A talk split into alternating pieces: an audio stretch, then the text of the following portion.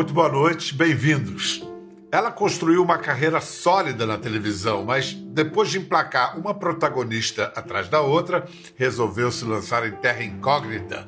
Buscou agora a origem da profissão, estreou no teatro e no palco vem colhendo aplausos, como também no cinema, no recém-lançado As Verdades, produção com o selo de qualidade da Gulani. Ele, multivocacionado, não se contenta em ser uma coisa só. Pintor, músico, ator, ele é artista. Cantando, vai do blues ao forró, atuando, leva o público do riso ao choro. Os dois se conheceram em cena e hoje vivem a parceria na vida, casaram-se e moram no interior. Que amor receber nesta noite Bianca Bin e Sérgio Guizé. Boa noite a todos, que alegria estar aqui, Pedro, um prazer. Boa noite, Pedro, boa noite, pessoal aí de casa. Eu falei que vocês moram numa casa do campo, no interior, mas não parece que vocês estão nela agora, estão? Não, estamos no Rio de Janeiro, porque eu estou gravando a novela, então estamos aqui em Vargem Pequena e Bianca tá nesse... Eu estou com teatro em São Paulo, né? Sexta, sábado e domingo, Teatro FAAP. Então, dei uma corridinha aqui para pré do filme e foi aqui no Rio. Então, dei um pulinho, aproveitei para matar a saudade do romance. Vocês devem estar numa ponte aérea, né? O Guizé, quando dá, pega uma ponte aérea para ver você no teatro. Agora foi você hoje. Tá uma loucura, hoje. Pedro. Tá uma loucura, mas ainda bem que a gente tem essa profissão em comum, né? Então, um compreende muito a rotina maluca do outro, ou a ausência de rotina, né? Porque cada hora a gente está num lugar mesmo, viajando demais. O casamento de vocês foi um daqueles casamentos que era namoro e que a pandemia transformou em casamento, ou foi algo mais decidido? Não, vamos casar mesmo, assim. Foi assim que acabou a novela, né? A gente decidiu mudar de vida, fazer uma mudança radical mesmo. Eu morava há 10 anos no Rio de Janeiro, Guizé no Bexiga, há muitos anos também. Uns 15 anos, né, em Bexiga, antes de São Paulo. E aí rolou para onde vamos? Eu não vou para o Bexiga, ele falou, eu não vou para o Rio. Então, para onde vamos? Fazíamos a novela na época com Lima Duarte. E o Guizé já conhecia a casa dele também, é um lugar que eu sempre passei a infância visitando a chácara de um tio, então a gente já tinha essa história com o lugar e amamos, assim, o Lima que nos apresentou o corretor que arrumou a nossa casa, assim. Com as bênçãos de Lima Duarte já começa bem. Bianca, vamos ver uma cena do seu novo filme, do filme que está estreando, que está nos melhores cinemas, nas melhores casas de cinema do Brasil. O longa chama-se As Verdades, é do ultra competente diretor José Eduardo Belmonte. Tem um grande elenco, além da Bianca Bin, tem Lázaro Ramos, que é o delegado, né? Investiga o policial delegado, ele é um assassinato.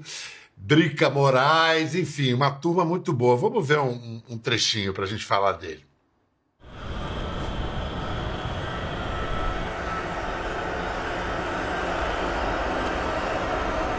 Achei que ia morrer.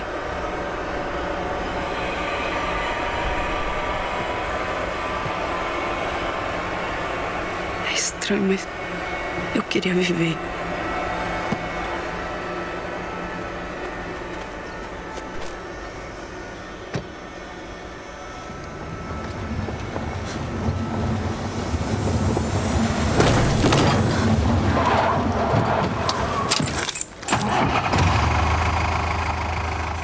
Cícero disse que você atropelou o Valmir.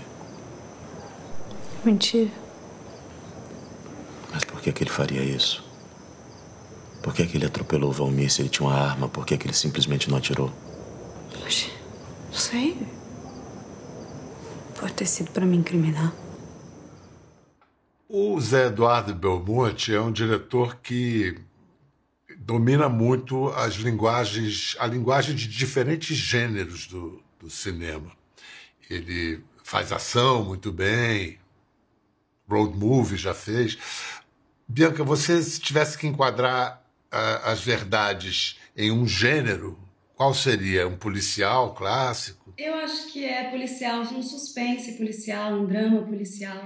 E nos convida exatamente a essa reflexão de como uma mesma situação pode ser vista e vivida de tantas formas diferentes, dependendo do sentimento de cada um, né?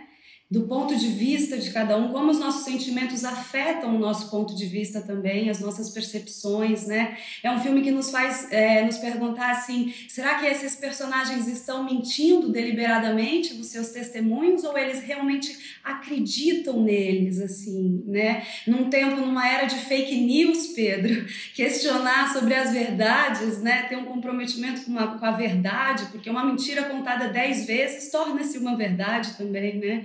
Então, acho que é um filme atualíssimo, assim, toca em questões muito complexas da alma humana, né? A minha personagem é uma mulher essencialmente livre, mas que cresce num meio hostil, né? Numa sociedade machista, patriarcal, cresce reprimida, é fruto também de uma família desajustada, né? Cresce como uma mulher vulnerável, insegura e é vítima de muitas violências. Então, falar sobre isso também assim, eu acho que é muito atual e necessário convidar a essa reflexão. É significativo você, Bianca, a gente viu você aparecer, crescer, desabrochar, sempre na telinha.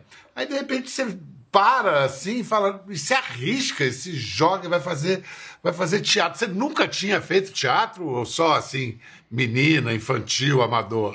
Exatamente. Eu comecei a fazer curso livre de teatro no colégio com 12 anos e aos 16 consegui convencer meus pais a me mudar para São Paulo para estudar teatro e morar numa república com meninas. E aí de lá já passei para oficina, eu fazia Célia Helena, Teatro Escola em São Paulo. E antes de concluir o curso eu já passei para a oficina de atores da Globo, já comecei a trabalhar, nem concluí a oficina, já fui para Malhação e uma novela foi chamando a outra, um trabalho chama o outro, eu acredito muito nisso, né, Pedro? Mas o meu desejo pela profissão nasceu pelo teatro. Então, eu estou realizando um desejo antigo, um sonho de estar no palco, depois de 14 anos de carreira. Eu cheguei no Teatro FAAP, assim, eu comecei a chorar, eu fico emocionada só de te contar, porque para mim é um momento, assim, muito especial mesmo, um grande privilégio e uma grande oportunidade que eu estou vivendo, eu estou muito grata mesmo. Deixa eu dar rapidamente o serviço e a gente fala da peça, porque é uma peça do autor americano Richard Yates, chama-se Jardim de Inverno. Ambientada no pós-guerra, e você já conhece essa história porque ela foi adaptada para o cinema num filme chamado Foi Apenas Um Sonho, com o Leonardo DiCaprio e a Kate Winslet. Jardim de Inverno, em cartaz de sexta a domingo, no Teatro FAAP, em São Paulo, pertinho aqui de casa, vou lá ver. Me avisa quando você puder. Eu vou mesmo, até o fim de agosto, então. Jardim de Inverno, Teatro FAAP, de sexta a domingo. A marca do Richard Yates é que os personagens dele, apesar de serem de uma época, falam de questões de agora, contemporâneas. É assim com a sua protagonista, ela chama-se April Wheeler, é isso? É isso mesmo. A adaptação dramatúrgica, né, teatro do Fabrício Pietro, que está em cena comigo. E também a direção do Marco Antônio Pâmio, com um grande elenco. E a peça se passa nos anos 50, mas também traz questões e reflexões da alma humana que são atualíssimas. A April é uma mulher em dissonância com a função de dona de casa, né? De mãe, de mulher. A peça fala sobre o sufocamento dos desejos, o desejo de mudança, de estourar essa bolha, de não se reprimir e não abrir mão da sua própria liberdade e autenticidade para caber em funções sociais, para caber em papéis sociais, em expectativas sociais. Eles falam de um vazio desesperador que todos sentimos, né? Todos conhecemos, todos possuímos. Você está falando de temas que são universais e são atemporais, são clássicos da natureza humana e da vida em sociedade. E eu estou achando muito bonito a maneira, o entusiasmo seu de fazer teatro. Agora, o que eu soube, Bianca, é que o Sérgio Guizé deu um jeito de, primeiro, conseguiu estar em São Paulo para a estreia, apesar de estar gravando novela, e que Ele estava muito mais nervoso do que você na plateia. De verdade, Guizé. Ainda bem que eu não encontrei com ele antes. Porque eu sabia da importância... Pra... eu sabia da importância, do tanto que ela estava se dedicando e aí... E queria muito ver a peça também, né? E fiquei muito feliz. Foi um final de semana muito agradável, assim. Ela... Eu acho que estreou com uma companhia muito bacana, assim. Uma peça cheia de teatralidade mesmo. Você estava falando do prazer de voltar ao teatro.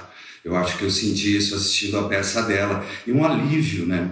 Porque deu tudo certinho, ela entrou arrasando, eu não sei como definir direito. E a peça me pegou logo no começo. Eu estava com meu pai, com minha mãe, com a família dela.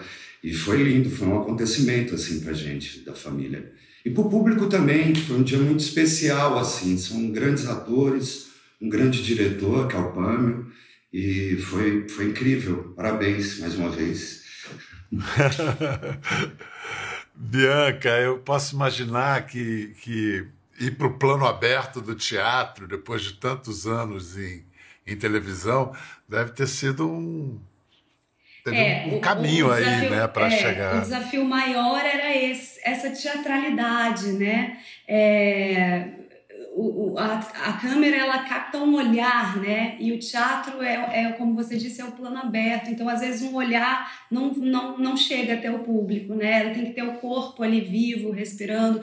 Essa teatralidade, isso tudo para mim que vim da televisão, não é zona de conforto e é o maior desafio, assim. Mas aí é que tá o barato, né? A gente se lançar para o desconhecido. E tem o poder da palavra também, né? O teatro. Eu acho que a imagem ajuda a contar muito, por exemplo, na televisão, no cinema, e ali a gente tem que estar preparado, eu acho, no teatro, para passar a palavra da melhor forma possível, pegar no coração através da palavra. Você é um ator que se liga na palavra, né? Você é um leitor, né, Guizé? Você gosta de ler também, né? Tem uma construção de personagens em que você se inspira ou se fundamenta em leituras, em astrais literários. Isso, assim, eu intuo de ver você trabalhando, assim. Sim, eu acho que não só para criar os personagens, mas eu acho que música também, as coisas que eu vou escrever, telas. Eu já cheguei a pintar uma sequência de quadros toda em cima de um livro que eu li.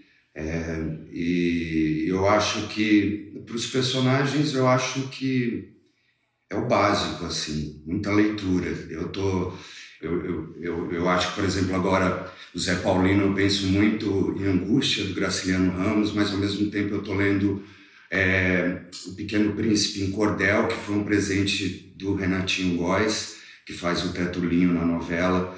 Aliás, é um elenco maravilhoso, que já é uma escola, né, assim... A novela é Mar do Sertão, tem esse lindo título. Mar do Sertão estreia em agosto, exatamente. E o Guizé é o Zé Paulino. A gente vai falar mais dela. Mas então vamos fazer o seguinte, vamos agora voltar lá para o início. 2009, essa moça com 17 aninhos e chegou e já fez de cara a protagonista de Malhação. Vamos vê-la. Eu imagino como você deve estar se sentindo, né, minha filha? Minha filha, não. Não te dei esse direito. Fica calma, Tamarina. Eu sei que você está confusa, é normal. Você deve estar passando pela fase da negação. É. Quem foi que te disse isso? Eu tenho lido muito sobre esse assunto. Ah. Pena que tem uma diferença muito grande entre o que a gente lê e o que a gente vive, né? Eu nunca vou te aceitar como pai. Você ouviu? Nunca! Ela já mandando as letras para os pais ausentes. Eu sempre faço personagens fortes. Pedro, por que será? Você... por que será? Com esse olhão por que será? Vem cá, Você chora fácil, Bianca, em cena? Eu choro fácil. Na vida, tá? Então, na arte também. Não precisa de cristal japonês. É um drama que já tá dentro desde a infância. Eu digo que somos todos crianças feridas em corpos adultos. A gente está sempre revivendo traumas familiares, a peça fala sobre isso também, traumas familiares, sempre revisitando para tentar transmutar, né? Curar, evoluir. E o público, a gente aqui aproveita. Guizé, você é muito ligado em artes plásticas, em música, mas você já tinha visto muito teatro antes de se decidir ser ator? Não, eu na verdade eu comecei a... Eu vi teatro assim na escola, de cenas que o professor de educação artística pedia para a gente fazer. Eu tive essa oportunidade depois também de pedir para os alunos fazerem essas cenas. Vi alguma coisa no encontro de jovens assim e fui fazer faculdade de artes plásticas, porque eu sempre gostei de pintar, tocava, né? Tinha minhas bandas na adolescência. E aí eu lembro que eu fui fazer a licenciatura em Educação Artística e com habilitação em Artes Plásticas. E em licenciatura de Educação Artística você faz música, dança, expressão corporal, cerâmica, desenho e teatro. E eu fiquei completamente apaixonado, assim, acho que na primeira apresentação do grupo já me chamaram para trabalhar em teatro infantil. E eu fui trabalhar eu fechei a faculdade, enfim. Mas aí fui trabalhar com o Teatro da Vertigem, também fui para fora, aí me reprovaram. Aí fui dar aula também de educação artística no ensino médio e no ensino fundamental, na escola do estado, fazendo estágio, né, por conta da licenciatura. E sempre trabalhando no teatro, fazendo teatro infantil, às vezes de semana e de final de semana trabalhando em outras peças, como Crime e Castigo, por exemplo, que fizemos em 2002 na Escola Livre de Teatro. Depois eu tive a oportunidade de trabalhar na Praça Roosevelt com sátiros, com Cemitério de Automóveis, né, que eu continuo trabalhando com eles até hoje. Fiz muita peça lá na Praça Roosevelt. Eu nunca mais parei, assim. Eu trabalhava de motoboy e fazia peça, trabalhava no bar e fazia peça, trabalhava como professor e fazia peça, até eu só trabalhar com teatro. Vamos fazer o seguinte, vamos ver a sua primeira participação na Globo. Você tinha 24 anos, da Cor do Pecado. A gente não tem nada a ver. Ah, mas como não? A gente se dá super bem. Eu fiquei com você pra esquecer do Apolo, só foi isso.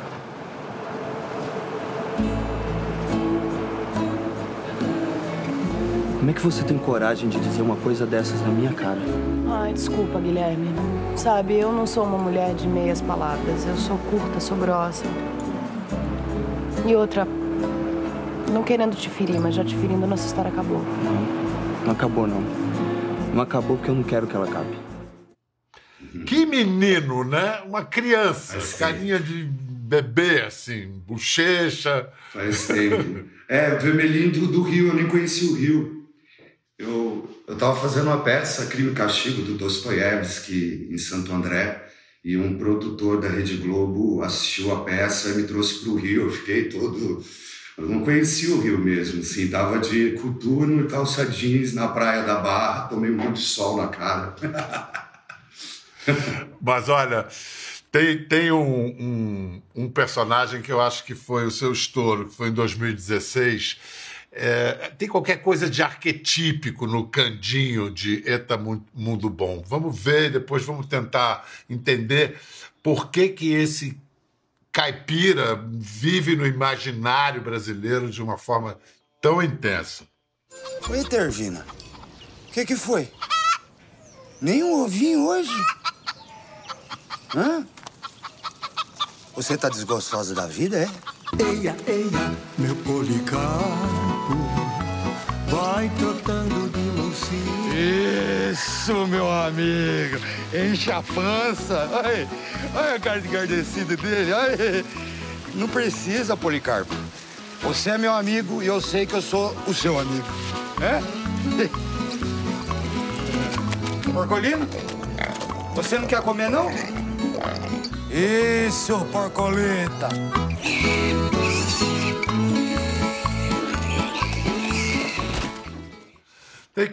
Tem o Mazzaropi aí, tem uma coisa chapliniana também. O que vocês acham? Por que esse caipira sempre comunica? Quando é bem, é claro, quando é bem interpretado como dessa forma, parece que a gente padece, como brasileiro, de uma eterna saudade da roça. Não sei. Olha, você é de Jundiaí, né, Bianca? E você é de Santo André. De certa maneira, vocês não estão longe desse universo aí. Como diz Vera Holtz, tudo pé de barro aqui. Tudo pé vermelho, tudo jeca, Bial. Eu lembro que você, a primeira coisa que ele falou para mim foi: você gosta de Chaplin? E eu, poxa, Chaplin para mim é uma coisa, eu não gosto de classificar artista, assim, mas eu acho que ele é um artista super coerente, né, com a vida dele, as ideias e a genialidade desse tempo cômico, tragicômico. E, ao mesmo tempo, tinha o conto do Voltaire, Mazzaropi, que teve um filme que saiu em 1951, que acho que o nome é Candinho, Você não tem e minha avó, que eu fui nascido e criado em Santo André, BC Paulista, que é mais urbanoide do que campo, né? Tem muita fábrica, né? Tem punk rock. Então eu fui criado, acho que nesse meio, mas com essa herança do campo. Minha avó era uma mulher analfabeta, que teve 16 filhos, 8 vingaram, estão aí, inclusive um beijo para a família Correia, meus tios, minhas tias. E ela falava desse jeito, né? Ela falava com o coração, essas coisas, a lasqueira, por exemplo, minha avó falava muito. Então eu trouxe assim, para casa, essa poesia, pra dentro mesmo. Otimismo também, otimismo, né, Pedro? Bem, pois é, a Bianca, você fez também, Bianca. Você já começou um lance ali, você ia com a cara dele, Pedro, nessa época? Não, assim? Faz pergunta difícil, tá? Esse é o nosso combinado. Era outra administração.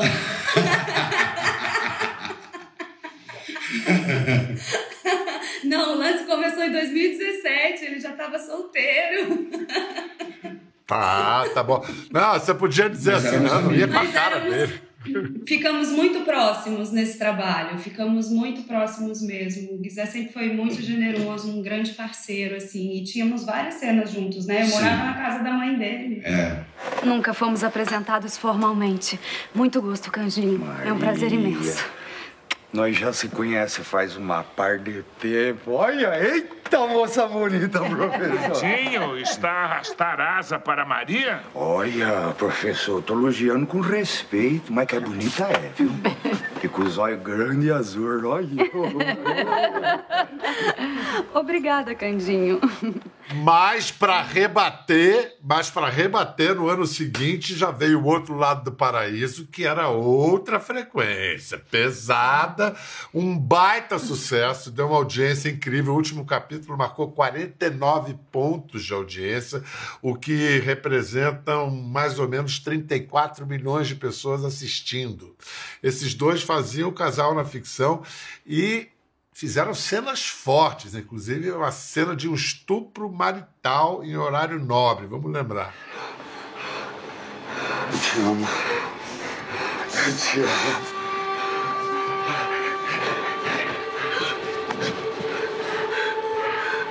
Eu tô com medo. Cala a boca.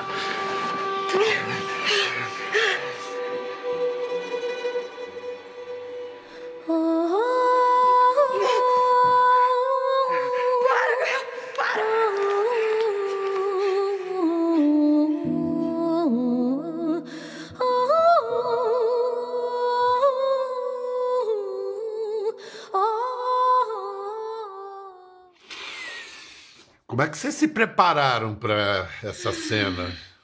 É pesada, eu acho que vocês devem... É gatilho para muitas mulheres, né, Pedro? É um assunto tão delicado de tratar.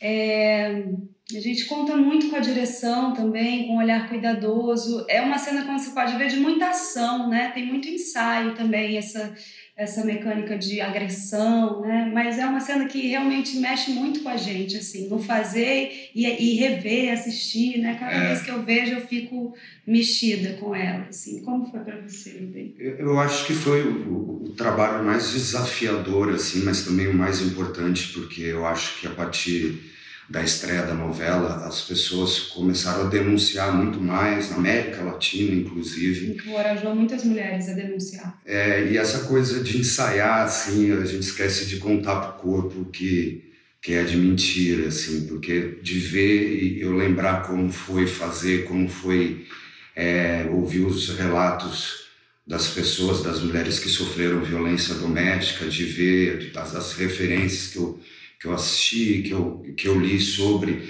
é um lugar que parece que ficou ali, criou um calo ali, sabe? Porque foi realmente um trabalho difícil, mas super importante, né? Eu acho que o personagem, inclusive, não era nem para ficar até o final da trama, acabou ficando, porque o Valci também falou muito sobre a redenção, né? Que é uma novela também que falava sobre amor e redenção, mas a gente mexeu em lugares assim que se tivesse que escolher e fazer de fora para dentro, eu acho que eu escolheria, apesar de não conseguir fazer direito. Não tem jeito, apesar de que essa escolha você jamais teria, ainda mais sendo o ator que você é. Né? Se tratando de um ator intenso, profundo. Mas olha, a tal redenção entrou para a história, né? A redenção de Clara, porque é o seguinte, todo mundo lembra, Clara apanhou do marido, foi internada no hospício, foi dada como morta. Aí, cara, quando ela volta... Jogada ao mar, num caixão. Jogada ao mar, tipo Houdini, assim, uma coisa absurda. Olha, aí, vamos lembrar que é sensacional, a volta, o retorno de Clara. Olha lá, desce as escadas. Que delícia.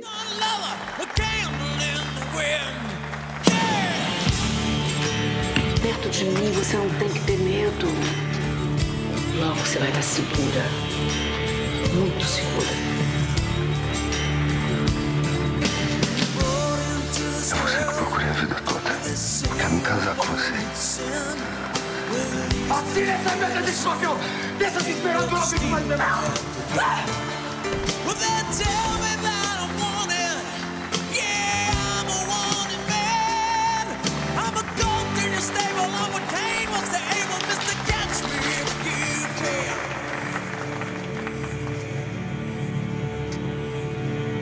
can? Não imaginam o prazer que é estar de volta.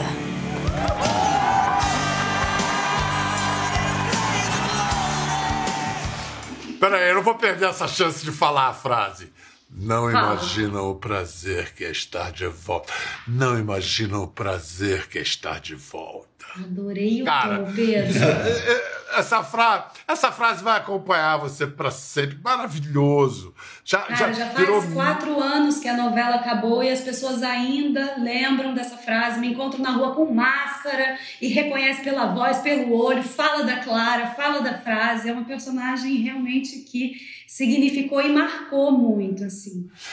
Porque eu acho que mexe com a fantasia da gente de revanche, de vingança. Todo mundo gostaria, né? de renascimento. Aliás, aconteceu na sua vida real, né, Guizé? O que aconteceu com a sua irmã? Minha irmã teve Covid quando eu estava grávida de 8 meses... aí fizemos o parto, eu estava lá, inclusive... Lá atrás, antes da vacina. Antes da vacina, novembro de 2020. Caramba! E aí, como meu cunhado também teve, enfim, eu fiquei lá, participei do parto. Minha filhada linda hoje, nossa filhada, né? E ela depois foi entubada. O momento que a gente estava vivendo foi a pior coisa que me aconteceu, mas também... foi a mais incrível, quando a gente recebeu aquela ligação de que ela estava sendo entubada e que a médica falou, quando ela abriu os olhos, falou, não imagino o prazer que é estar de volta. Logo após a intubação. Não só voltou, mas voltou com um senso de humor, com um espírito esportivo. Maravilhoso. Vem cá, tem muitos memes com essa frase. Tem. Deixa eu ver, eu acho que o Paulo Mário Martins, o roteirista, separou alguns, o querido Paulo Mário. Eu voltando pro Tinder após terminar o relacionamento. Adorei, Paulo. Que mais? Tem outro? Eu chegando na balada solteira depois de 4 anos. Vocês não imaginam o prazer que é estar de volta. Muito bom. Eu chegando na balada depois da vacina. Ai, esse eu vivi, esse meme.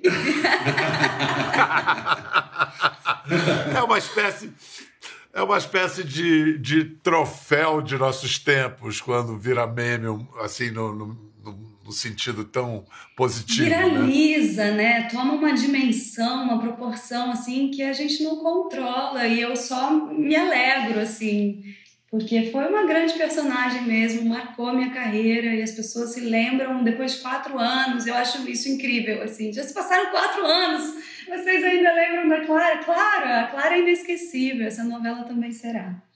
O autor da novela que você está fazendo, que vai estrear em agosto, Mar do Sertão, o Mário Teixeira, a história do Zé Paulino, do seu vaqueiro, ele é dado como morto, ressurge anos depois. Será que o Mário Teixeira vai fazer uma citação assim? Quando o Zé Paulino voltar, ele vai dizer... Verdade, essa história sai cara mesmo. Tem um lance, né, do Conde Monte Cristo, né, do clássico. Sim. Mas é... Total, todo mundo pensou nisso na hora, né? Porque ele também, ele é um vaqueiro super simples, honesto, corajoso e apaixonado pela noiva, que é a professora Candoca, até um dia que chega o filho do seu patrão, o coronel Tetulli, que é o Tetulino, interpretado pelo Renato Góes, volta da capital, que estava estudando lá, e começa a cobiçar a noiva dele. Mas aí no meio ele acaba... sofrendo um acidente e é dado como morto, né? Assim, com a ajuda inclusive do outro.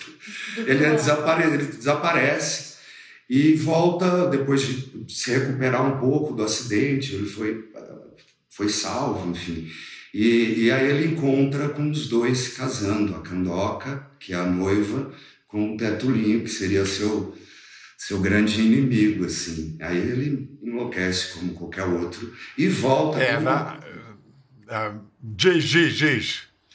Não, e tem uma volta triunfante também, assim, vai mergulhar no seu próprio sertão, na sua solidão. Eu acho que ele vai viver esse período de angústia, de solidão, de sem razão para viver, mas que pensa bastante, né, e acaba voltando para melhorar as coisas.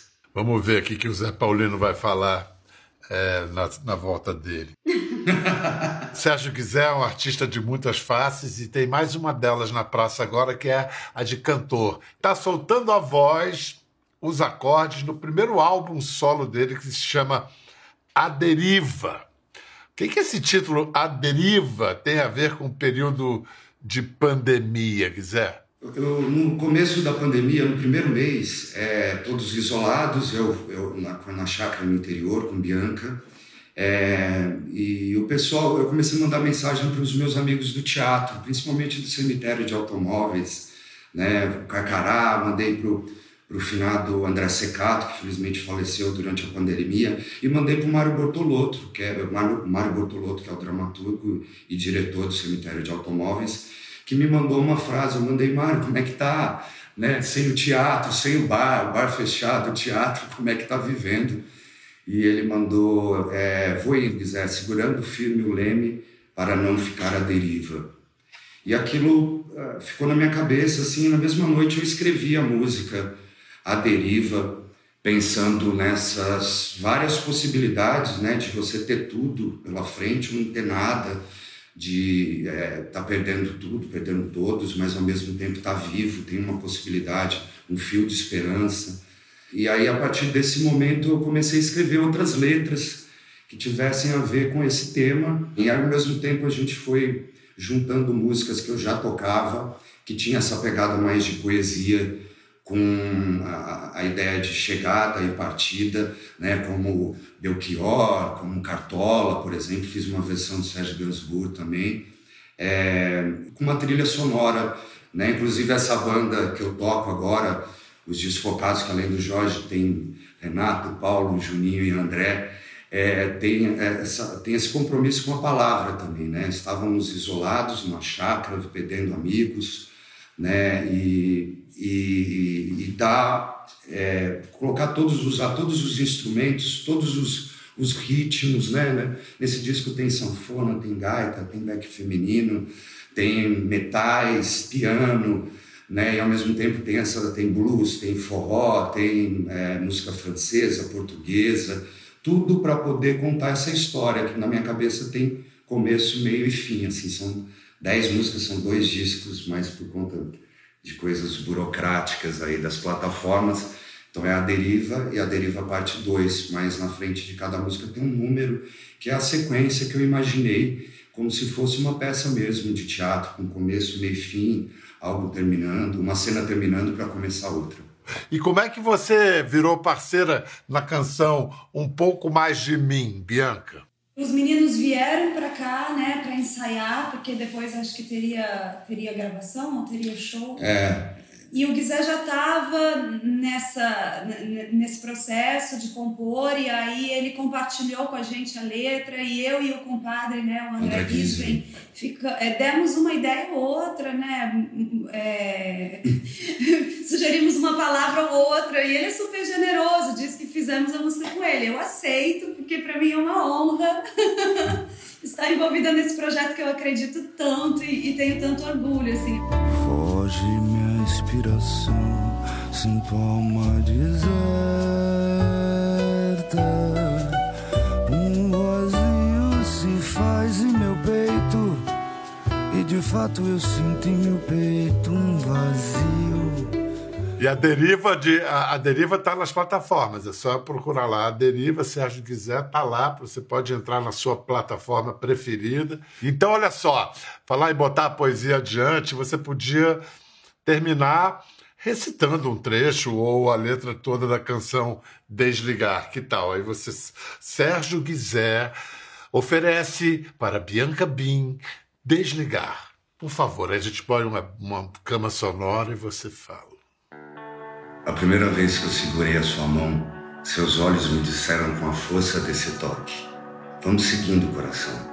Do meu peito o meu pulou, com um passo de cada um, com os dedos abraçados, nesse caminho trançados, pescoço com pescoço, é o ápice de um abraço. A minha boca, a sua boca, esse cheiro, tudo é sussurrado. É um toque impacto, uma fusão. Então meu coração, que sempre guia, empurra a razão para a próxima estação, pois agora é tudo que eu preciso, coração, é segurar a sua mão. Ah, garoto! Meu orgulho! Que mal! Para Bianca Bin. Dedica pra mim ainda essa coisa linda. É muito amor, é muito amor. Oh, adorei conhecer um pouco melhor vocês, conversar. Foi muito bom, Bianca, obrigado. Vou ver você aqui assim que eu puder no Teatro FAAP. Por favor, vai ser uma honra te receber.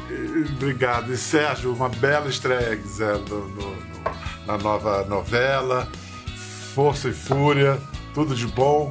Então, Guizé, a música nas plataformas, A Deriva, a novela Mar do Sertão em agosto, Bianca Bin nos cinemas, As Verdades, já tá geral, filme de José Eduardo Belmonte, e a peça no Teatro FAAP, em São Paulo, eu esqueci o nome da peça, Bianca. Jardim de Inverno. Jardim de Inverno, em pleno inverno, é isso. Abraço, até a próxima. Quer ver mais? Entre no Globoplay.